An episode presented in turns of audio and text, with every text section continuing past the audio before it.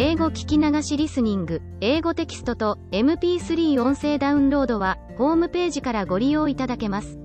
88thpp.com、88thpp.com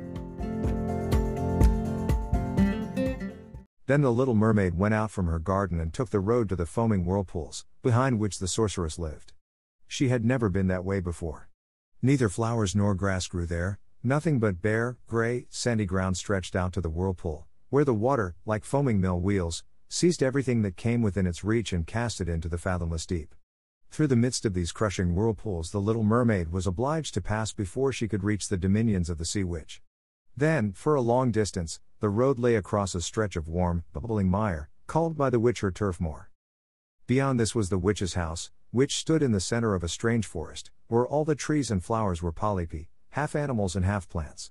They looked like serpents with a hundred heads, growing out of the ground. The branches were long, slimy arms, with fingers like flexible worms, moving limb after limb from the root to the top. All that could be reached in the sea they seized upon and held fast, so that it never escaped from their clutches. The little mermaid was so alarmed at what she saw that she stood still and her heart beat with fear. She came very near turning back, but she thought of the prince and of the human soul for which she longed, and her courage returned.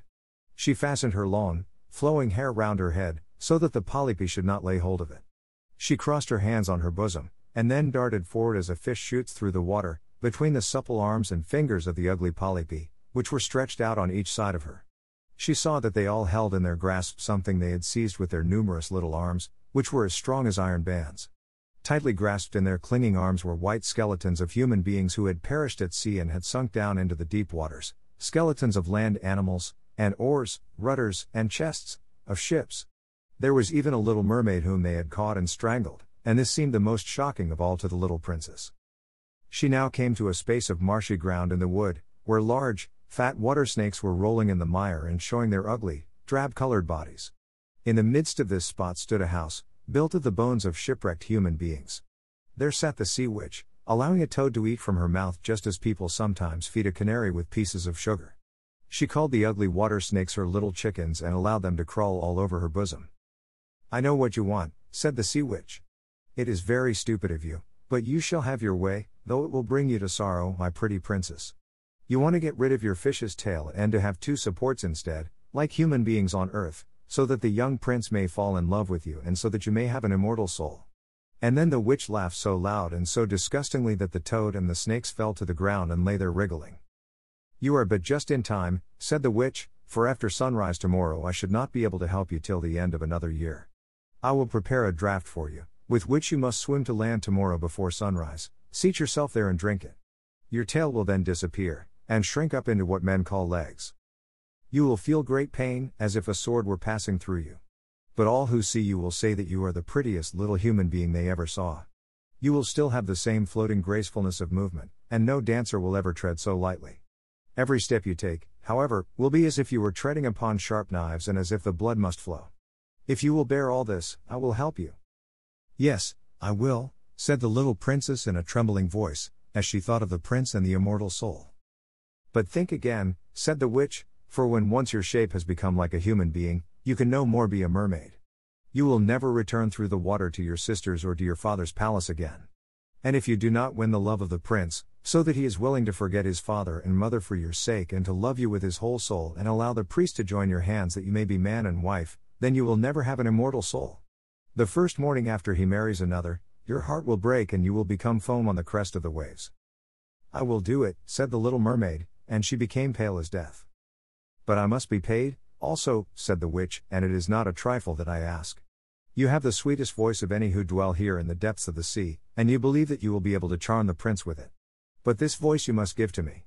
The best thing you possess will I have as the price of my costly draught, which must be mixed with my own blood so that it may be as sharp as a two edged sword.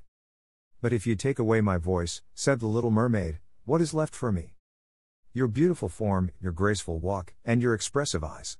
Surely with these you can enchain a man's heart. Well, have you lost your courage? Put out your little tongue, that I may cut it off as my payment, then you shall have the powerful draught. It shall be, said the little mermaid.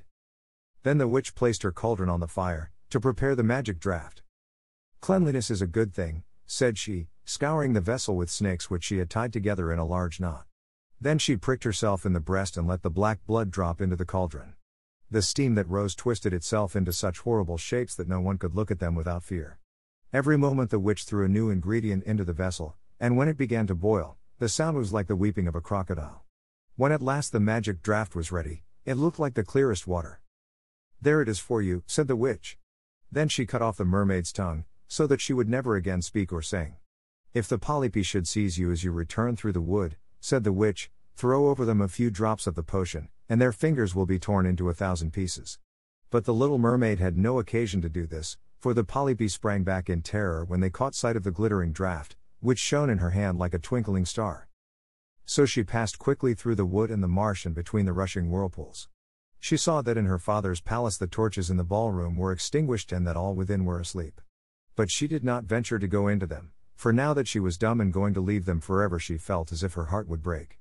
She stole into the garden, took a flower from the flower bed of each of her sisters, kissed her hand towards the palace a thousand times, and then rose up through the dark blue waters. The sun had not risen when she came in sight of the prince's palace and approached the beautiful marble steps, but the moon shone clear and bright. Then the little mermaid drank the magic draught, and it seemed as if a two edged sword went through her delicate body. She fell into a swoon and lay like one dead. When the sun rose and shone over the sea, she recovered it and felt a sharp pain, but before her stood the handsome young prince. He fixed his coal black eyes upon her so earnestly that she cast down her own and then became aware that her fish's tail was gone and that she had as pretty a pair of white legs and tiny feet as any little maiden could have. But she had no clothes, so she wrapped herself in her long, thick hair. The prince asked her who she was and whence she came. She looked at him mildly and sorrowfully with her deep blue eyes, but could not speak. He took her by the hand and led her to the palace. Every step she took was as the witch had said it would be. She felt as if she were treading upon the points of needles or sharp knives. She bore it willingly, however, and moved at the prince's side as lightly as a bubble, so that he and all who saw her wondered at her graceful, swaying movements. She was very soon arrayed in costly robes of silk and muslin and was the most beautiful creature in the palace, but she was dumb and could neither speak nor sing. Beautiful female slaves, dressed in silk and gold, stepped forward and sang before the prince and his royal parents. One sang better than all the others, and the prince clapped his hands and smiled at her. This was a great sorrow to the little mermaid, for she knew how much more sweetly she herself once could sing, and she thought, Oh, if he could only know that I have given away my voice forever, to be with him. The slaves next performed some pretty fairy like dances, to the sound of beautiful music. Then the little mermaid raised her lovely white arms, stood on the tips of her toes, glided over the floor, and danced as no one yet had been able to dance. At each moment her beauty was more revealed, and her expressive eyes appealed more directly to the heart than the songs of the slaves. Every one was enchanted, especially the prince, who called her his little foundling. She danced again quite readily, to please him, though each time her foot touched the floor it seemed as if she trod on sharp knives. The prince said she should remain with him always, and she was given permission to sleep at his door, on a velvet cushion. He had a page's dress made for her, that she might accompany him on horseback. They rode together through the sweet scented woods, where the green boughs touched their shoulders, and the little birds sang among the fresh leaves. She climbed with him to the tops of high mountains, and although her tender feet bled so that even her steps were marked, she only smiled, and followed him till they could see the clouds beneath them like a flock of birds flying to distant lands. While at the prince's palace, and when all the household were asleep, she would go and sit on the broad marble steps, for it eased her burning feet to bathe them in the cold sea water. It was then that she thought of all those below in the deep. Once during the night her sisters came up arm in arm, singing sorrowfully as they floated on the water. She beckoned to them, and they recognized her and told her how she had grieved them. After that, they came to the same place every night. Once she saw in the distance her old grandmother, who had not been to the surface of the sea for many years, and the old sea king, her father, with his crown on his head. They stretched out their hands towards her, but did not venture so near the land as her sisters had. As the days passed, she loved the prince more dearly, and he loved her as one would love a little child. The thought never came to him to make her his wife. Yet, unless he married her, she could not receive an immortal soul, and on the morning after his marriage with another, she would dissolve into the foam of the sea. Do you not love me the best of them all? The eyes of the little mermaid seemed to say when he took her in his arms and kissed her fair forehead. Yes, you are dear to me, said the prince, for you have the best heart and you are the most devoted to me. You are like a young maiden whom I once saw, but whom I shall never meet again. I was in a ship that was wrecked, and the waves cast me ashore near a holy temple where several young maidens performed the service. The youngest of them found me on the shore and saved my life. I saw her but twice, and she is the only one in the world whom I could love. But you are like her, and you have almost driven her image from my mind. She belongs to the holy temple, and good fortune has sent you to me in her stead. We will never part. Ah, he knows not that it was I who saved his life, thought the little mermaid. I carried him over the sea to the wood where the temple stands, I sat beneath the foam and watched till the human beings came to help him. I saw the pretty maiden that he loves better than he loves me. The mermaid sighed deeply, but she could not weep. He says the maiden belongs to the holy temple, therefore she will never return to the world, they will meet no more. I am by his side and see him every day. I will take care of him, and love him, and give up my life for his sake. Very soon it was said that the prince was to marry, and the beautiful daughter of a neighboring king would be his wife, for a fine ship was being fitted out. Although the prince gave out that he intended merely to pay a visit to the king, it was generally supposed that he went to court the princess. A great company were to go with him. The little mermaid smiled and shook her head. She knew the prince's thoughts better than any of the others. I must travel, he had said to her, I must see this beautiful princess. My parents desire it, but they will not oblige me to bring her home as my bride. I cannot love her, because she is not like the beautiful maiden in the temple, whom you resemble. If I were forced to choose a bride, I would choose you, my dumb foundling, with those expressive eyes. Then he kissed her rosy mouth, played with her long, waving hair, and laid his head on her heart, while she dreamed of human happiness and an immortal soul. You are not afraid of the sea, my dumb child, are you? He said, as they stood on the deck of the noble ship which was to carry them to the country of the neighboring king. Then he told her of storm and of calm, of strange fishes in the deep beneath them, and of what the divers had seen there. She smiled at his descriptions, for she knew better than anyone what wonders were at the bottom of the sea. In the moonlight night, when all on board were asleep except the man at the helm, she sat on deck, gazing down through the clear water. She thought she could distinguish her father's castle, and upon it her aged grandmother, with the silver crown on her head, looking through the rushing tide at the keel of the vessel. Then her sisters came up on the waves and gazed at her mournfully, wringing their white hands. She beckoned to them, and smiled, and wanted to tell them how happy and well off she was. But the cabin boy approached, and when her sisters dived down, he thought what he saw was only the foam of the sea. The next morning the ship sailed into the harbor of a beautiful town belonging to the king whom the prince was going to visit. The church bells were ringing, and from the high towers sounded a flourish of trumpets. Soldiers, with flying colors and glittering bayonets, lined the roads through which they passed. Every day was a festival, balls and entertainments following one another. But the princess had not yet appeared. People said that she had been brought up and educated in a religious house, where she was learning every row of virtue. At last she came.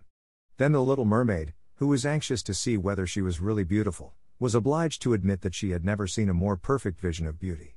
Her skin was delicately fair, and beneath her long, dark eyelashes her laughing blue eyes shone with truth and purity. It was you, said the prince, who saved my life when I lay as if dead on the beach, and he folded his blushing bride in his arms. Oh, I am too happy. Said he to the little mermaid, My fondest hopes are now fulfilled. You will rejoice at my happiness, for your devotion to me is great and sincere. The little mermaid kissed his hand and felt as if her heart were already broken. His wedding morning would bring death to her, and she would change into the foam of the sea. All the church bells rang, and the heralds rode through the town proclaiming the betrothal. 163 Perfumed oil was burned in costly silver lamps on every altar. The priests waved the censers, while the bride and the bridegroom joined their hands and received the blessing of the bishop. The little mermaid, dressed in silk and gold, held up the bride's train, but her ears heard nothing of the festive music, and her eyes saw not the holy ceremony. She thought of the night of death which was coming to her, and of all she had lost in the world. On the same evening, the bride and bridegroom went on board the ship. Cannons were roaring, flags waving, and in the center of the ship a costly tent of purple and gold had been erected. It contained elegant sleeping couches for the bridal pair during the night.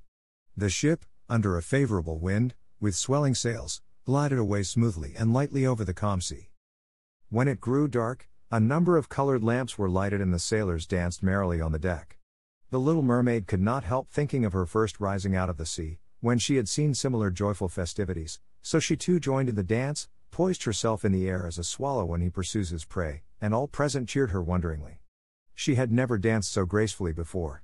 Her tender feet felt as if cut with sharp knives, but she cared not for the pain, a sharper pang had pierced her heart. She knew this was the last evening she should ever see the prince for whom she had forsaken her kindred and her home.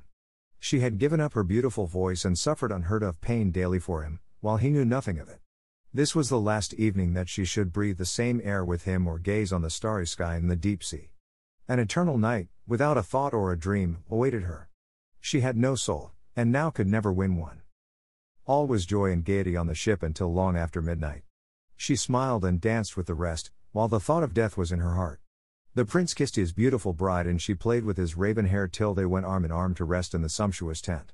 Then all became still on board the ship, and only the pilot, who stood at the helm, was awake. The little mermaid leaned her white arms on the edge of the vessel and looked towards the east for the first blush of morning, for that first ray of the dawn which was to be her death. She saw her sisters rising out of the flood. They were as pale as she, but their beautiful hair no longer waved in the wind, it had been cut off. We have given our hair to the witch, said they, to obtain help for you, that you may not die tonight. She has given us a knife, see, it is very sharp. Before the sun rises, you must plunge it into the heart of the prince. When the warm blood falls upon your feet, they will grow together again into a fish's tail, and you will once more be a mermaid and can return to us to live out your 300 years before you are changed into the salt sea foam. Haste, then, either he or you must die before sunrise. Our old grandmother mourns so for you that her white hair is falling, as ours fell under the witch's scissors. Kill the prince and come back. Hasten. Do you not see the first red streaks in the sky? In a few minutes the sun will rise, and you must die. Then they sighed deeply and mournfully, and sank beneath the waves. The little mermaid drew back the crimson curtain of the tent and beheld the fair bride, whose head was resting on the prince's breast. She bent down and kissed his noble brow, then looked at the sky, on which the rosy dawn grew brighter and brighter. She glanced at the sharp knife and again fixed her eyes on the prince, who whispered the name of his bride in his dreams. She was in his thoughts, and the knife trembled in the hand of the little mermaid, but she flung it far from her into the waves. The water turned red where it fell, and the drops that spurted up looked like blood. She cast one more lingering, half fainting glance at the prince, then threw herself from the ship into the sea and felt her body dissolving into foam. The sun rose above the waves, and his warm rays fell on the cold foam of the little mermaid, who did not feel as if she were dying. She saw the bright sun, and hundreds of transparent, beautiful creatures floating around her, she could see through them the white sails of the ships and the red clouds in the sky. Their speech was melodious, but could not be heard by mortal ears, just as their bodies could not be seen by mortal eyes. The little mermaid perceived that she had a body like theirs and that she continued to rise higher and higher out of the foam. Where am I?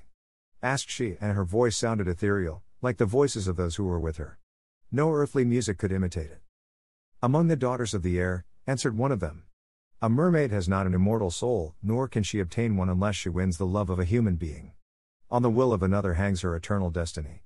But the daughters of the air, although they do not possess an immortal soul, can, by their good deeds, procure one for themselves. We fly to warm countries and cool the sultry air that destroys mankind with the pestilence. We carry the perfume of the flowers to spread health and restoration. After we have striven for 300 years to do all the good in our power, we receive an immortal soul and take part in the happiness of mankind. You, poor little mermaid, have tried with your whole heart to do as we are doing. You have suffered and endured, and raised yourself to the spirit world by your good deeds, and now, by striving for 300 years in the same way, you may obtain an immortal soul. The little mermaid lifted her glorified eyes toward the sun and, for the first time, felt them filling with tears. On the ship in which she had left the prince there were life and noise, and she saw him and his beautiful bride searching for her. Sorrowfully they gazed at the pearly foam, as if they knew she had thrown herself into the waves. Unseen she kissed the forehead of the bride and fanned the prince, and then mounted with the other children of the air to a rosy cloud that floated above. After three hundred years, thus shall we float into the kingdom of heaven, said she. And we may even get there sooner, whispered one of her companions. Unseen, we can enter the houses of men where there are children, and for every day on which we find a good child that is the joy of his parents and deserves their love, our time of probation is shortened. The child 169 does not know, when we fly through the room, that we smile with joy at his good conduct, for we can count one year less of our 300 years. But when we see a naughty or a wicked child, we shed tears of sorrow, and for every tear a day is added to our time of trial. 英語聞き流しリスニング、英語テキストと MP3 音声ダウンロードは、ホームページからご利用いただけます。88thpp.com、88thpp.com